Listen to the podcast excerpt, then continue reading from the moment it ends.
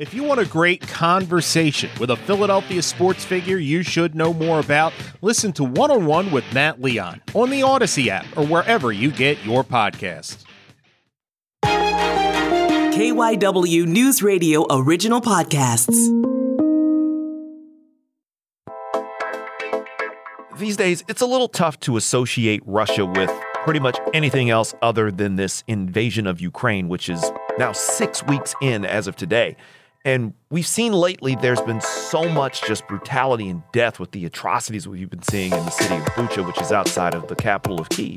Yeah, Jay, it is really difficult, but at least for me personally, I try to keep in mind that the actions of one or some does not speak for an entire collective. And listen, there is another side to Russia. Russian culture has put so much good into the world. I mean, growing up, I would go with my family. One of our traditions was to go and see the Nutcracker at the Academy of Music every holiday season. That comes from Russia. And there's everything from literature to design, architecture, painting, uh, music, dance, sports, ballet, opera, you name it. The list goes on and on. We've seen this war intertwine with art in the city already. We talked a few weeks back about the Philadelphia Orchestra doing Fiddler on the Roof, which was unexpectedly timely and poignant. Now there's a Russian play going up at the Wilma Theater, and the director is from Russia. He flew over here just two days after Russia invaded Ukraine. I think I'm going to lie down on my sofa and look at the wall. Not fly back to Moscow? Ну, конечно, нет. No, of course not. То, что я вам сказал, это невозможно. After everything that I told you, I don't think it's possible for me to go back. And we'll take a look at that play coming up today. I'm Jay Scott Smith. I'm Brian Seltzer. I'm Sabrina Boyd Surka. And we're going to do so by catching up with Hadas Kuznits. Now, she's been covering so many different stories about the ripple effects of the Russian invasion of Ukraine. And we're going to talk to her about a Russian director who's here in the city to direct an adaptation of a play by Anton Chekhov and the uncertain future that awaits this director once the run of this play is actually over. However, in Norristown yesterday, there was a major drug bust, like lots of drugs. This is no joke. There were more than two dozen firearms spread out across the table, approximately 2.5 to as much as $4 million of methamphetamine, fentanyl, and oxycodone, plus an extra $135,000 in cash. That is a monster drug bust, and five suspects were charged by Montgomery County District Attorney Kevin Steele. We have before you a deadly and cheap drug that is flooding our streets crystal methamphetamine. All told, this drug trafficking organization is believed to have been responsible for illegally trafficking more than 800 pounds of methamphetamine Yeah, this is like something you'd see in a TV show or a movie. The big break in the investigation came when a man in Upper Darby sold two pounds of meth to a cop who was undercover in Bala Cynwyd. And going back to Kevin Steele, he says that the meth originally came from Mexico and still was smuggled into the United States through a combination of the U.S. Postal Service, UPS, and FedEx. This is a drug that is killing people, not just here in Montgomery County, um, not just in Pennsylvania, but across our country. Yeah, the five men who were charged face over 100 felony counts, and their bail was set pretty much in the same price range as the amount of money all the drugs they were trafficking or involved in trafficking was worth in the millions. Wowzers. It's amazing you're somehow able to get drugs through the Postal Service, but I can't send gift cards to my parents without them disappearing through the Postal Service. Anyway, let's talk about some legal drugs here. We had KYW News Radio's Mike Doherty on just a few weeks ago to give us an update about where things stand with the rollout of the sale of recreational marijuana in the Garden State of New Jersey. Now, earlier this week, Stockton University, which is down by Atlantic City, held a job fair for companies looking to fill thousands of open positions in the cannabis industry. And Angela Pryor was one of those people there, and she checked this out. And here's what she said to Mike. It's new, it's exciting, and it's going to bring, I think I read, up to 50,000 jobs to New Jersey and up to 80,000 to New York. That's a big market, and I think I could fit in somewhere.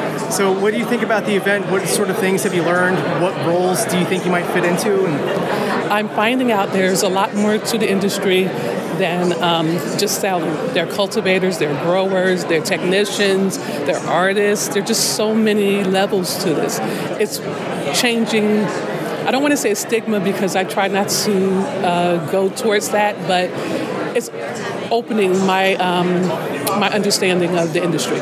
Now, we still don't know when New Jersey is going to officially start being able to sell legal weed. So, sounds like things are in a bit of a holding pattern. I'm guessing the start date for these jobs is kind of TBD.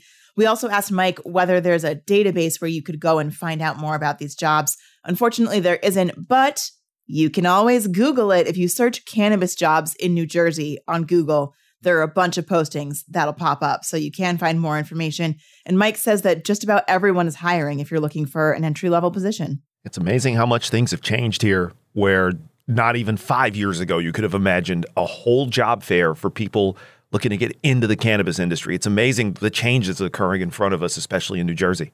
No doubt, no doubt. You know, guys, the Philadelphia area, we lost a good one. Bobby Rydell passing away at the age of 79. We all love Wildwood Days, whether you're from here or not. It's impossible to have not heard that song. I mean, he was a guy who came up in the 60s during the era of Elvis. Young people may not have heard of him, but hey, he was an icon in his time. Look up the song. I mean, it is a Jersey Shore anthem if you've ever heard one you know, talking about, and all I think about after school is out, heading down the shore to have a ball once more. Classic. Now, he did have a handful of hits. He was in the Billboard Top 20, sold millions of records, and we heard from another Philly music icon, Jerry Blavat, the famous DJ. He took a look back at the legacy of Bobby Rydell. He will be remembered not only as a singer of rock and roll, but a consummate performer who performed the same way as the show business legends of the past. When you performed, you came out in a tuxedo. He did a 90 minute show, he did comedy, he played drums. That was show business. And he was fortunate as a young man, as a kid, to have that. Bobby Rydell might be best known as being a part of the movie version of Bye Bye Birdie. And the block he grew up on, on 11th Street, was dedicated as Bobby Rydell Boulevard back in 1995. This, this man left an imprint here in the city. You know, guys, funny as it was, I was driving on McDade Boulevard last night and I drove past the uh, Nifty 50s that's out there in Delco. And when I think Nifty 50s, I think of artists like Bobby Rydell, like doo wop, oldies I don't know. And I was obviously hearing the news of his passing, and I was like, yeah, it feels apropos to drive past a nifty 50s and hear some Bobby Rydell on the radio. I also want to give one more shout out the great Fran Dunphy, back in the game at LaSalle University, a great man, great ambassador for Philadelphia, especially college basketball, and hopefully he can do his alma mater proud and get it back on track. We just talked about the Big Five a couple of weeks ago, and now Fran Dunphy will have coached three members of the Big Five going through Penn, to Temple and now to his alma mater, LaSalle University. So there's an adaptation of a play by the famed Russian playwright Anton Chekhov that's opening next Friday at the Wilma Theater. But what will the director, Dmitry Krymov, who's based in Russia, do once this play's run is over? We'll get that answer from KYW's Hadas Kuznits coming up next.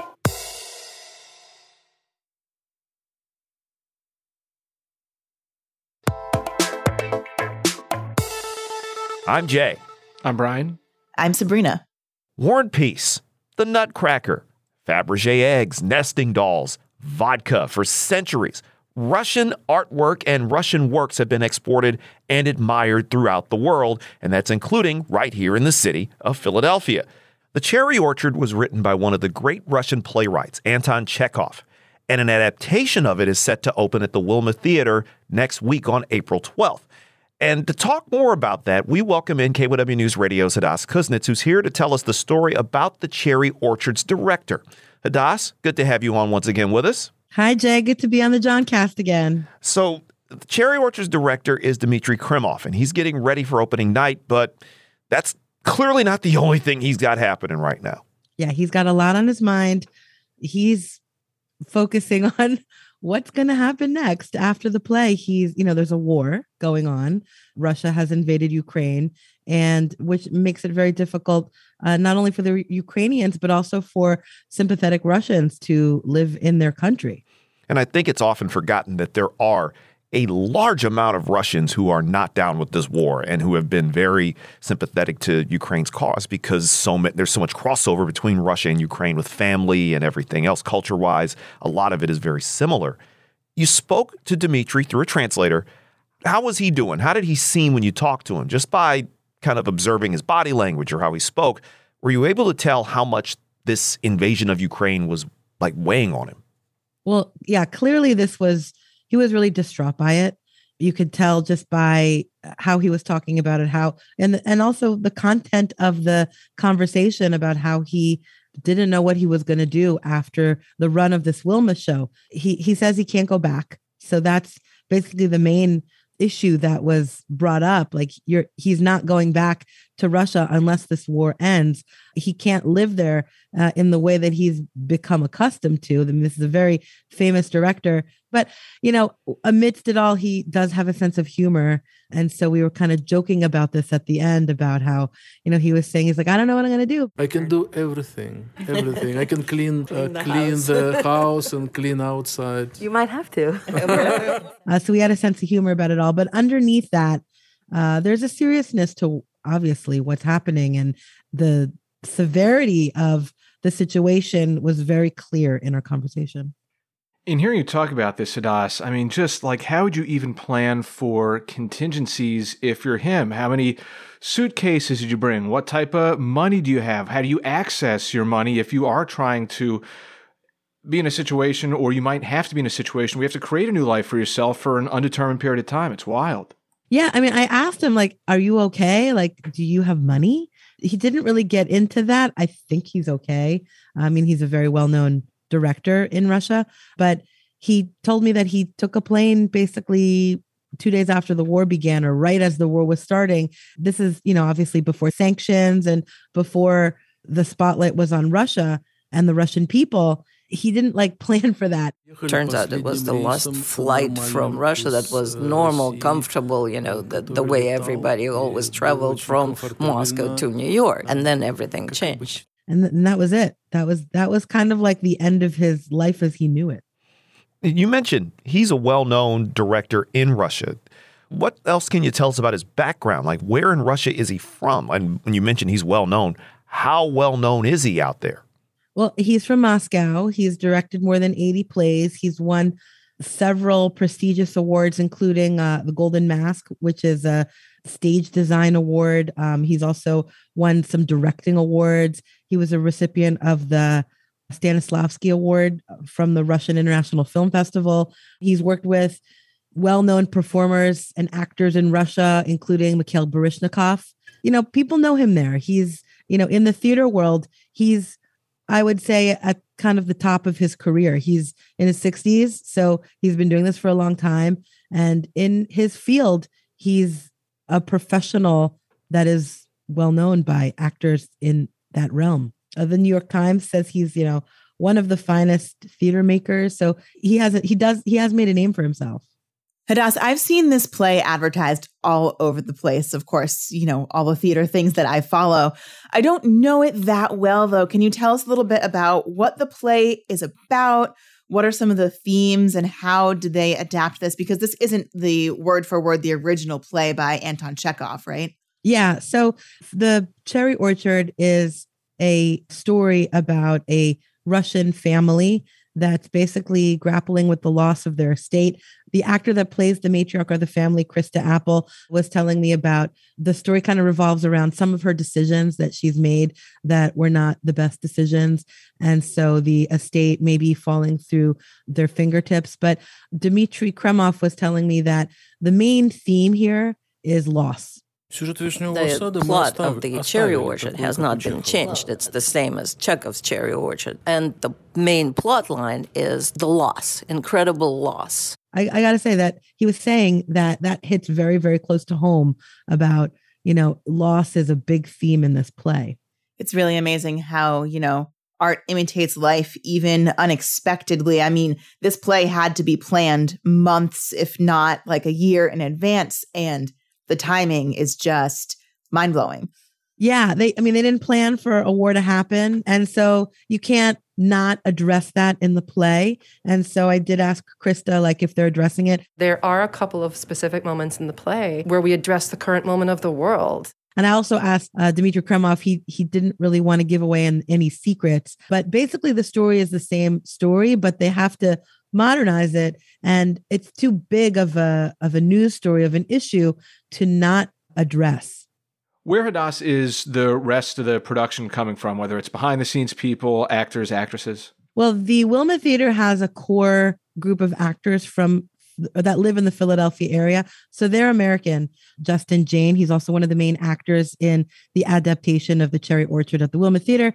He was telling me that because the designers and others working on this play are from Russia, that that really made an impact and kind of changed the mood of the kind of their working atmosphere. When we're working on this and telling this Russian story, it's really important that we're honoring their voices, their experience. And so this is a common theme. Like every day, they're kind of checking in with them, they're getting updates from family members. And what's also interesting is I was asking Dimitri about the news that he gets. And he was saying that the news in Russia is not the same as the news in America. A lot of the news that people get, he was telling me his family members and people that he knows, it's all state run news. And so since he came to New York and he's actually getting the full scope of what's happening, and um, he he's really upset. If he were to try and go back home, how's it work? Like, does he have any sense of when or how he'll be able to get back? Well, he told me that if the war is still going on when this show run ends at the Wilma, he's not going back. I mean, luckily, he does have a green card. He does have a son in the United States. But through his translator, he told me what he's going to do. I think I'm going to lie down on my sofa and look at the wall. Not fly back to Moscow? Ну, конечно, нет. No, of course not. То, что я вам сказал, это невозможно. After everything that I told you, I don't think it's possible for me to go back. He has nothing to go back to because he did have another production that he had to get back to. That's been canceled. And what is he going back to? So he's still trying to figure out his life after this production. Right now, this is it. And after that, he'll have to figure it out. We've seen a handful of well known Russian artists, whether it's ballet dancers or other Russian celebrities, speak out against the Russian invasion of Ukraine. But I'm also wondering, for Dimitri's standpoint, like if he's well known and established in Russia, like would he have concerns about his safety going back knowing that he was over here in America doing something for Americans? I mean, given the way things are over there, if I were him that's something that would be in the back of my mind. Would I be safe if I went back home? I mean, he was very clear to me that he wanted me to know that he supports the Ukrainians. Even when you walk into the Wilma Theater, they have a Ukrainian flag hanging from the marquee when you walk in the door. They asked him, and he said he wanted that to be there. He wanted to be very clear that he, he does not support the atrocities that Russia is committing. And I think even more so since he's been here and has, you know, had access to other outlets of information aside from Russia state media, that he can say that, which is probably, yeah, like you mentioned, Brian, probably another reason why he doesn't feel safe going back. Hadas, you've been covering so many different local angles to the connections to this Russian invasion since it started six weeks ago, which is hard to believe it's it's been six weeks of this already. What other stories have you been working on? What else have you spotted over just through all the different stories you found connected to this? Well, today I interviewed a photographer in Ukraine that's from Kensington. He's actually uh, Dave Uram's former roommate, uh, our you know sports guy anchor. This man is amazing. He's uh, a war photographer, freelance war photographer that's uh, in Ukraine, and was telling me just horrific stories of what he's seen with his own eyes in Bucha, bodies in the streets. And that's a, a, story that I'm working on for today. I also spoke with one of the chefs that I interviewed that went to work at World Central Kitchen. She's returned. She is kind of reflecting on her experience in fundraising, and she's actually going back. She's so drawn to help that she's going back, even though she has a family, she has kids. Those are the main stories that I'm working on at the moment. Now, you can read more of Hadassah's story on Dmitry Krymov by checking out the link in the show notes. Of course, we'll also get it out there on Twitter, on our feed at the Jawncast. Of course, you can also follow Hadas on Twitter at Hadas Kuznits. Hadas, thank you so much for joining us again and your continued amazing work on getting these stories out here about all the different voices of this invasion. Thanks. Pleasure to be here. I'm Jay Scott Smith. I'm Brian Seltzer. I'm Sabrina Boyd Surka. Tomorrow, we'll check in with Suburban Bureau Chief Jim Melwert. He's going to tell us more about a plan to address mental and behavioral health issues for students out in Delaware County. Thank you for checking us out and helping you get over the hump on this Wednesday. We'll see you again on Thursday.